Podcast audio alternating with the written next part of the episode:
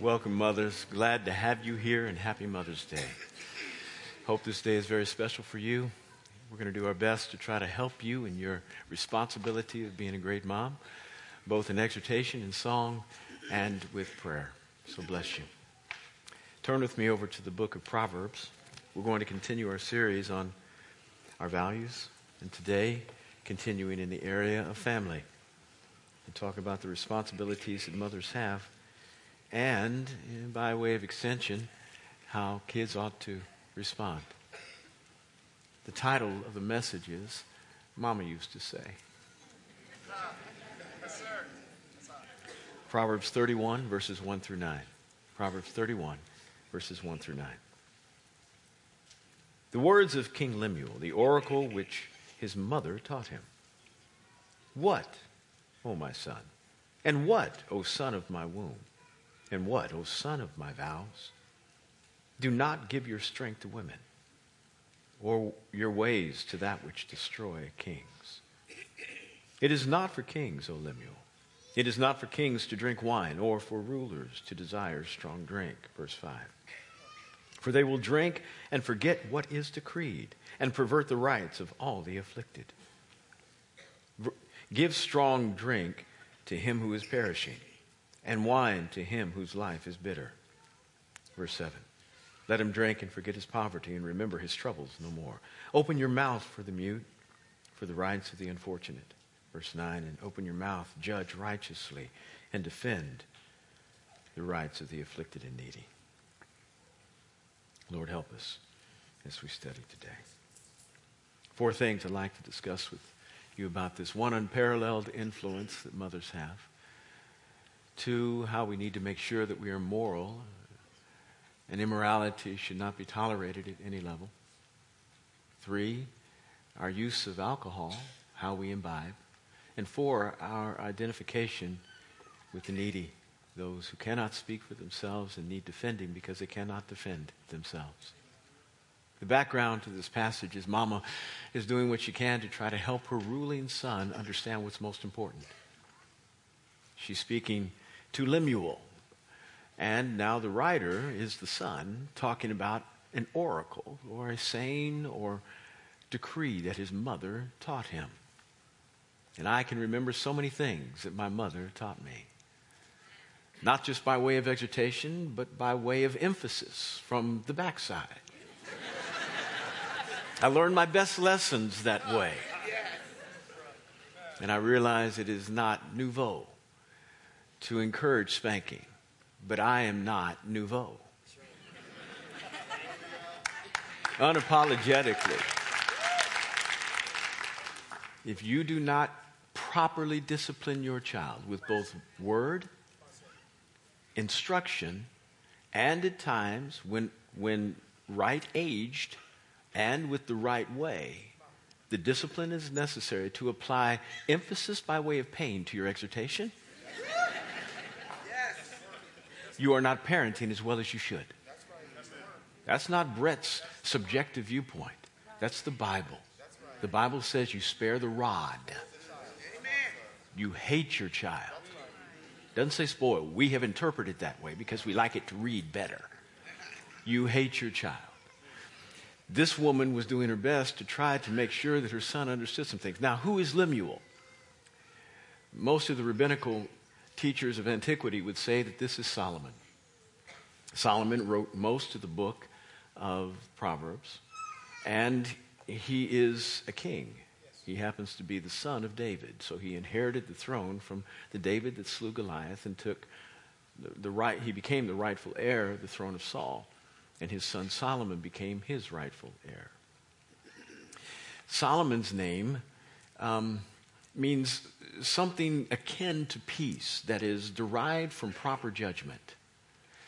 When Solomon was born to Bathsheba and to David, Nathan was around, and Nathan was David's prophet. Once Solomon was born, Nathan came to him after David and Bathsheba had named him Solomon and said, The Lord wants him to know that his name is Jedediah. Jedediah means beloved of God. Now, I think God probably named him that because of the tragedy and difficulty through which Bathsheba had been because David took her from her husband. They bore a son, the son died. It was a hard way to join two people the way David did it. It was terrible, evil, in fact. But God's mercy is everlasting, it's just unplumbable. And so he wanted them to know that this child was not only had not only captured the attention of, of, the father, but he was beloved by God. And they need, did not need to worry whether he would live. And so there was a sense of security in that God looked at him as Jedediah. Now, that does not mean that they changed his name. It simply was in addition to the name that they had already established. So he was Solomon. God looked at him as his beloved. And then there are other names that people. Anybody got another name in here? I mean, you got the name that's on your birth certificate. I get that. But, but I was Bretty Boo to so many people. And, and, and I, I, I, I disliked it so. It wasn't very, very XY. It just didn't have enough XY. No biology majors in here? Testosterone, I'll say that. My friends laughed when I was called Bretty Boo. Everybody has a little nickname, and we think that this very well might have been Solomon's nickname, Lemuel. The reason being, Lemuel means dedicated to God or devoted to the Lord. And we see a glimpse of why this might be so because in, in his mother's exhortation, she says, What, O my son? What, O son of my womb? What, O son of my vows? And so she vowed him to God. There are things that she talked to God about with respect to this child. Mamas, how often do you talk to God? I'm not talking about complain to God. Your children will give you many opportunities to do that. But how often do you talk to them about them? You need to have a real relationship with the Lord that allows Him to hear your heart, that is biblically based, founded in Scripture, about the promises that He has for them and how you are partnering with Him in the raising of that child according to Scripture. He needs to know what you have vowed according to the Bible that is important for the life of this child. It, it's not just a moment, though it is extremely important to dedicate your children to the Lord once. It needs to be done daily. Let me tell you why. Because you need to remind yourself that you did that. Because you will find opportunity to say, Never mind, God, I'll take care of this. And you will get in there and try to manipulate the circumstances, and you won't step back enough to let God do what He's supposed to do. Now, I'm not talking about neglect. I'm talking about partnering, which is that subjective sense that I don't need to do anything right now, every, even though my soul tells me I need to engage with great force. You get scared. You get, think, you get thinking, if I don't do something, they're going to be a criminal. Not everything requires such a strong response. Sometimes your strongest response is prayer. Mamas, daddies, you need to be the most spiritual people in your house. Don't let your children lead you to church. You need to be guiding, protecting, leading, helping them understand what Scripture means for them. You need to to pray and fast for your children? What does your vowed life about your children look like? Oh, son of my vows, mamas, get spiritual about this, not just natural. And I beg you, as great as your parents were, don't raise your kids like your parents raised you. Now, everybody out there who happens to be a grandmama in here, who has uh, uh, their, their, daughter and the grandchildren in here, thank you for doing what you did, grandmas. Thank you. You are amazing. But every generation has a different set of problems. And every child requires love that is tailor made. You can't pull it off the rack. So simply because your parents did a great job with you doesn't mean you can replicate that to your children.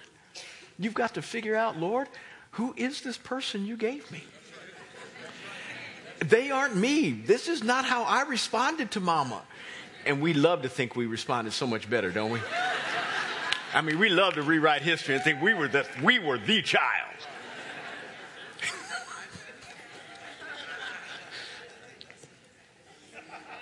God help me with this one. And if you've had more than one, you know that you can't, you can't raise every child the same way. They require some real adjustment in your mind. Okay, I got to speak this way to this one and that way. I have to do this for that one. And, and it's not that you love them dif- differently in terms of dimension. You just have to treat them differently because God made them differently. That's, That's why you need to talk to God regularly because He knows how they're wired. You don't. You know some, but you don't know all. You don't know how they're supposed to go. You don't know where they're going to wind up. That's why you have to talk to Him and say, Lord, remember, I gave him to you.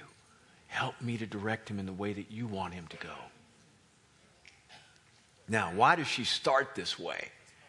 She starts with interrogatives, questions.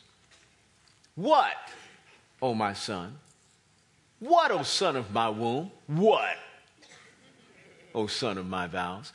We think that she starts this way because Solomon is older now. He's on the throne. And he's, he's already had some tremendous victories. The divide the baby one. I mean, everybody's just went, whoo, this dude's different. He's like got nuggets from heaven. Everybody around the world was coming to, to sit in his court just to listen to him adjudicate. Astounding. Such wisdom had never appeared before and never appeared again until Christ came on the planet. Amazing. So he was all that in a bag of chips. And we think mama was saying, You still listen to me? What? You remember you're my son, right? You remember I bore you like nine months in my belly? You remember that? You remember I nursed you for another three years. That's how long they would nurse. You remember what? You got something to say? Because I want to tell you some things about your leadership that is going to help you. Now, if you don't want to listen to them, just remember who's talking to you. And as much as I would like to think, oh, I thought when I was a young parent that I was going to be done when they were 18.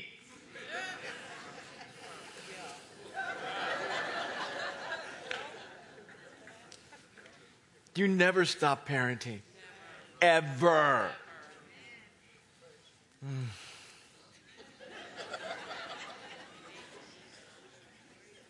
I don't know what empty nest even, even looks like much less feels like. When I was 17, I went off to college and never came back home. I never came back home. I, eh, nobody ever came back. If you, if you came back home, it was like, what's wrong with you? I'm serious. What's wrong with you? You're, you're living with your mom? What's wrong with you? I, am not making any judgments about today. That's just how we were. So we had some peer pressure to make sure we didn't come home. We'd rather sleep in the car than go home. I'm not exaggerating. You didn't go back home. You made it. You somehow scratched out of the earth you're living. Don't clap. Don't clap. There are too many tender ears in here. This generation is different because, in many ways, the economy is different. It's just different. And so I, I, I, I, was looking forward to what I thought would be my experience. Hmm, and it hasn't happened. My youngest is 16, and he's looking forward to living with mom and dad.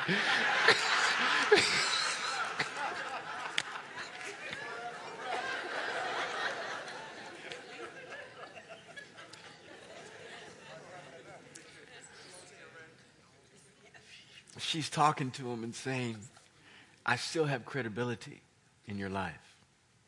I still have a voice listen to me. Don't ever question what, I, what I'm about to say.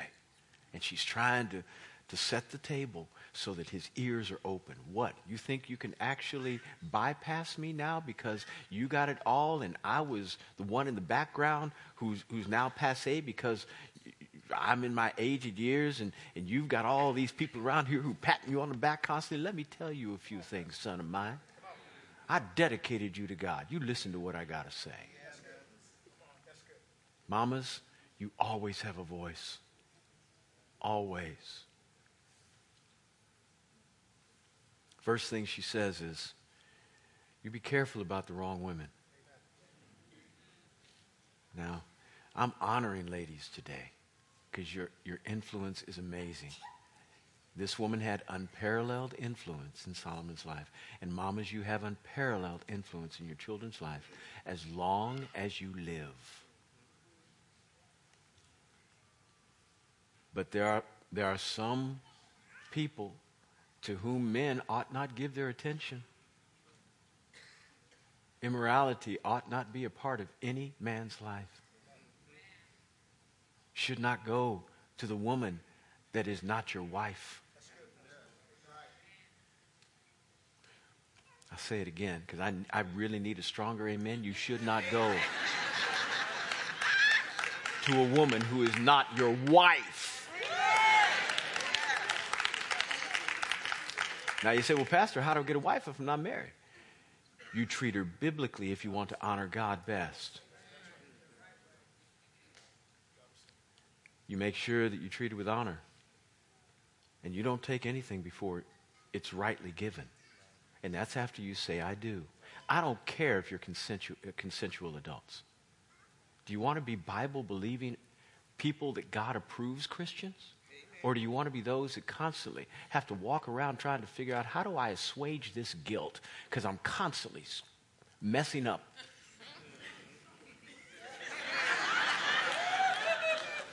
I get a little visceral on this topic. I'm sorry, but it's important.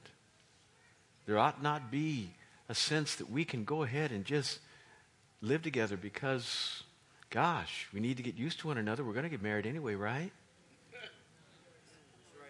No, wrong. Immorality ought not be a part of a man's present, future. And if it's a part of his past, keep it there. And I'm not just speaking from theology, I'm speaking from experience. I got right with God when I was 21 years old. I was not pure before that time. Though I was still a virgin, I was not pure. And there's nothing about my life that anyone would ever want to emulate. But when I got right with God, I had not slept with a woman.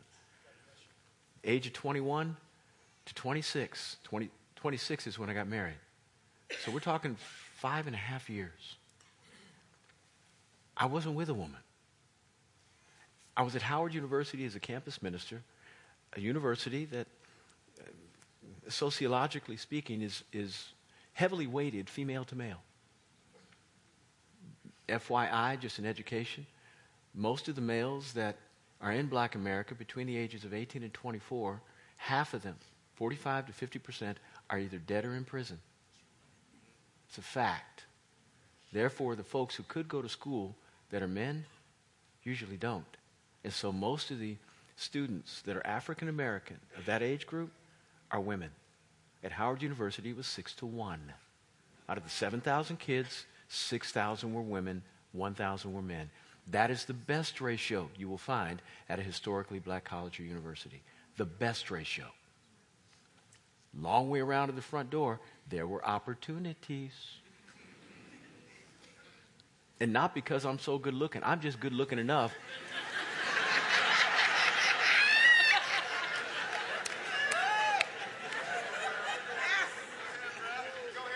I'm just good looking enough for somebody to say yes.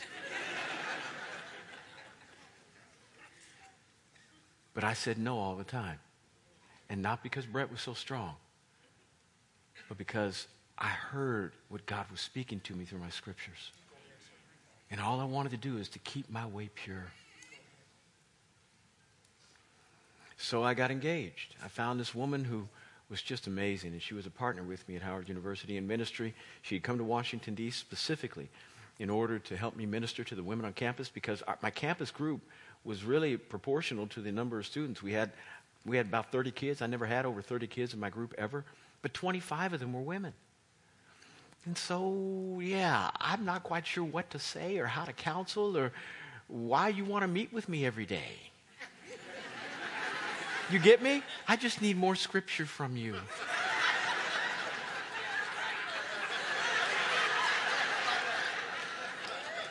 So I needed some help. So my, my bride to be came to help me, and boy, was she a help. And I saw the way she ministered and her, her integrity. And aside from that, she was gorgeous. I said, God, you love me. Two weeks. I said, I'm, I'm out of my mind over this woman. Within nine months, I asked her to marry me.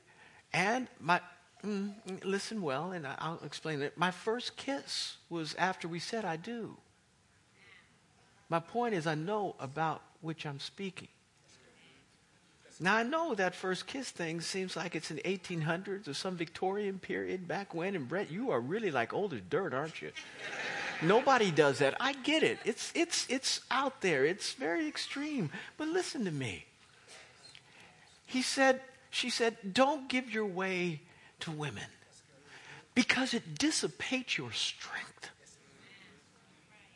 Now, there may be men who have more oomph than me, but not many. I'm not talking about physical prowess. I'm talking about a story. Namely, one I can tell my children. I got an inheritance. There's strength in what I say when I say, treat a woman like this. It's not just because I don't want them to mess up. They can ask me, Daddy, did you do that? Absolutely. God help me, He can help you. That's the dissipation of, of, of, strength that most people experience. Don't, I, I said it roundabout backwards. That's when you have strength that hasn't been dissipated. Do you have that testimony that you can share with your children? Not many do. In fact, most have regret. I wish I had done it differently. I have none. And pack on that 29 years of faithfulness to my wife.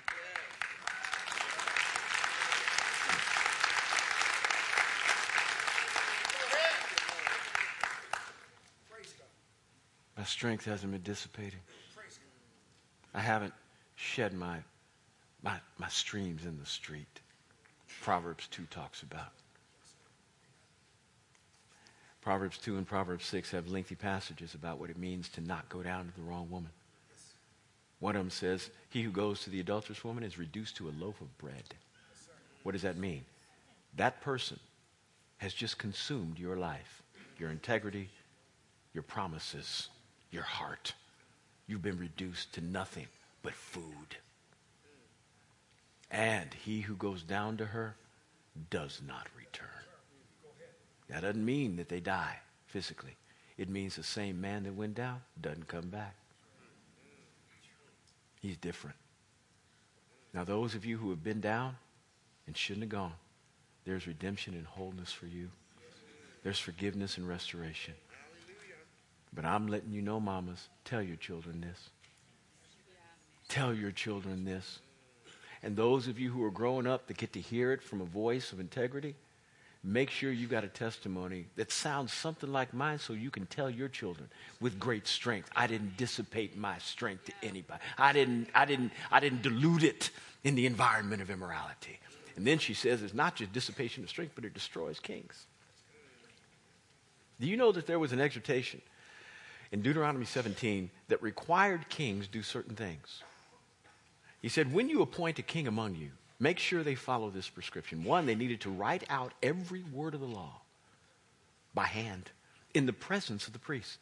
Write it out so that they knew exactly what should be decreed and what should not. Secondly, they were never to multiply horses to themselves because God was their strength. And the multiplication of horses meant chariots, our version of tanks today the power to go ahead and forcibly subdue another kingdom. And people begin to trust in their strength. It doesn't mean they shouldn't have an army. It just says don't, don't get so many that you begin to trust in it. Yes. Thirdly, they shouldn't multiply silver and gold to themselves because you'll trust in your, your wealth when God is your greatest value. And fourth, you should not multiply wives. Shouldn't. Now, Solomon had 700 wives. I don't know what multiplication is, but that, I think that fits. I think right in that category someplace, 700 fits. Seven. Dude. Wow. Now, from, even though Solomon had issues, if you look at Ecclesiastes 2, he had serious issues. He fell away from God. He was a mess. He came back in the end, but remember, the man who goes down doesn't come back. And so it's hard, to, it's hard for anybody to look at Proverbs and realize that Solomon wrote 90% of Proverbs. And then look at Ecclesiastes and say Solomon wrote that too. They don't even sound like the same human being because the guy who went down didn't come back. But the reason he had 700 wives is because he was trying to bring alliance between kingdoms. So, one of the best ways you could forge an alliance is to marry a daughter, a niece of, of royalty, because the last thing you wanted to do is ever fight against your grandkids. You wouldn't want to do that. But there weren't 700 kingdoms with, with whom he could form an alliance, so why so many? Well, the, one of the ways they got so wealthy as a kingdom is commerce. So he created pathways for people in international trade to get to him in a hurry. And the way he would do that is find the Bill Gates of the world, this huge moguls in industry, and marry their daughters. And then they would come and visit their grandkids and want to do commerce in his city.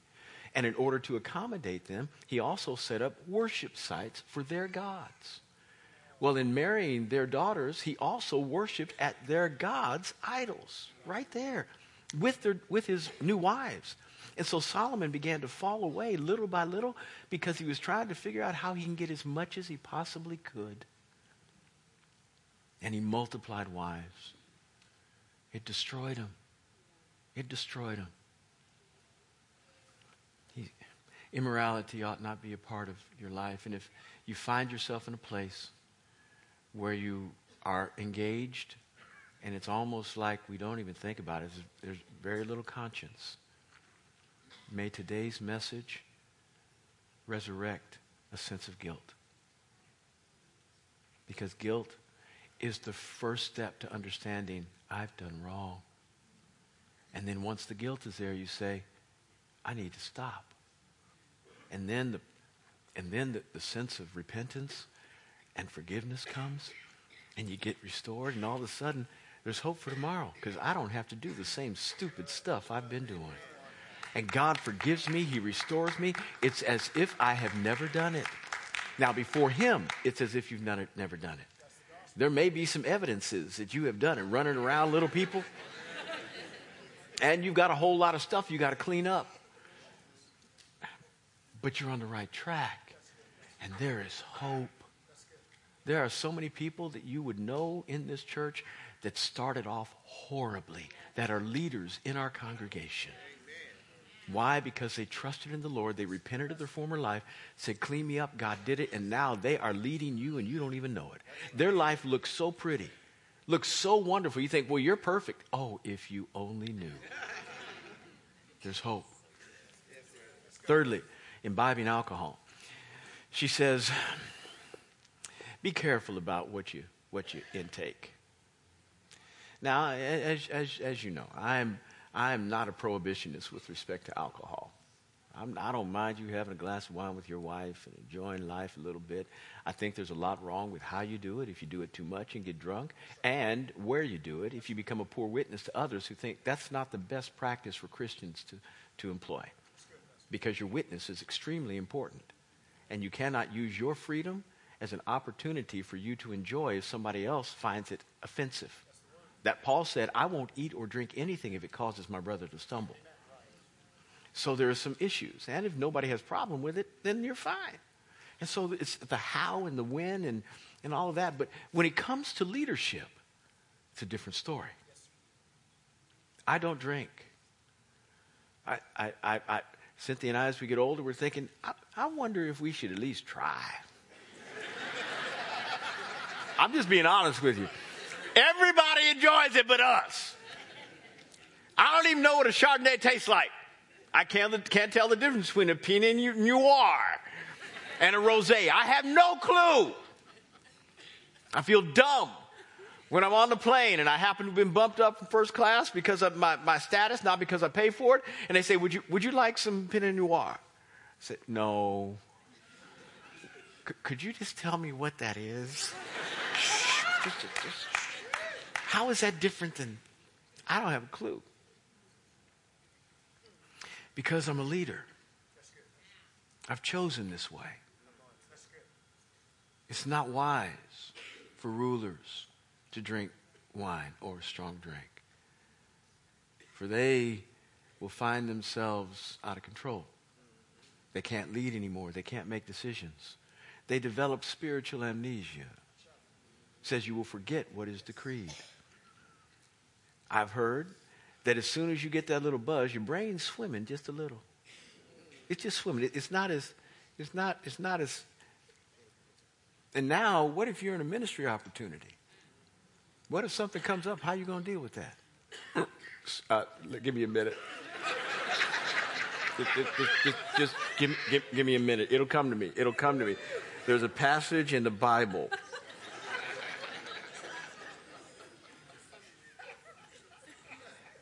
I am always in an opportunity for ministry, not because I choreograph it, but because I just live this way. So I can't do it. And I, I can't do it because I care about you. That if somebody sees me out drinking, and unfortunately I have some face and name recognition in the area, did you? All this, see camera phones every place. Click.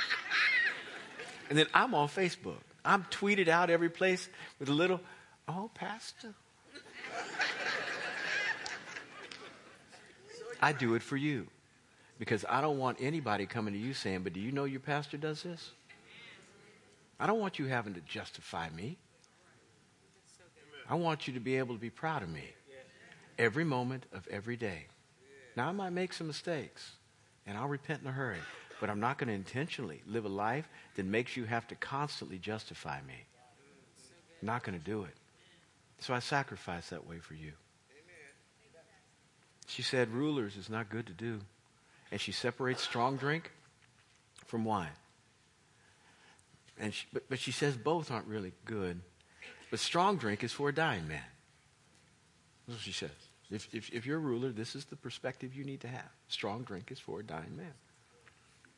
My dad was with me for the final years of his life, and um, he had lung cancer, and he smoked, and he, he drank, and he, he did it to excess.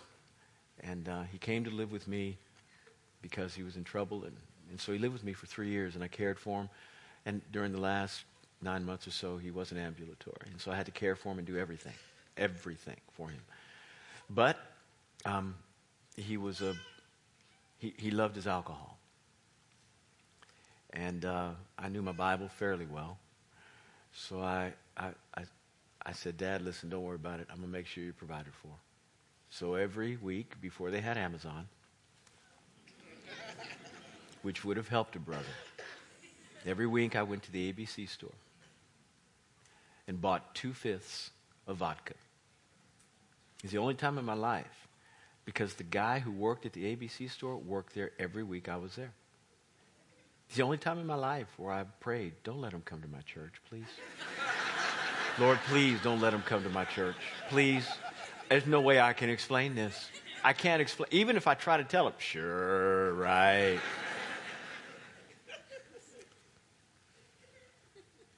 But my dad wasn't trying to misuse, he was trying to medicate and he was dying.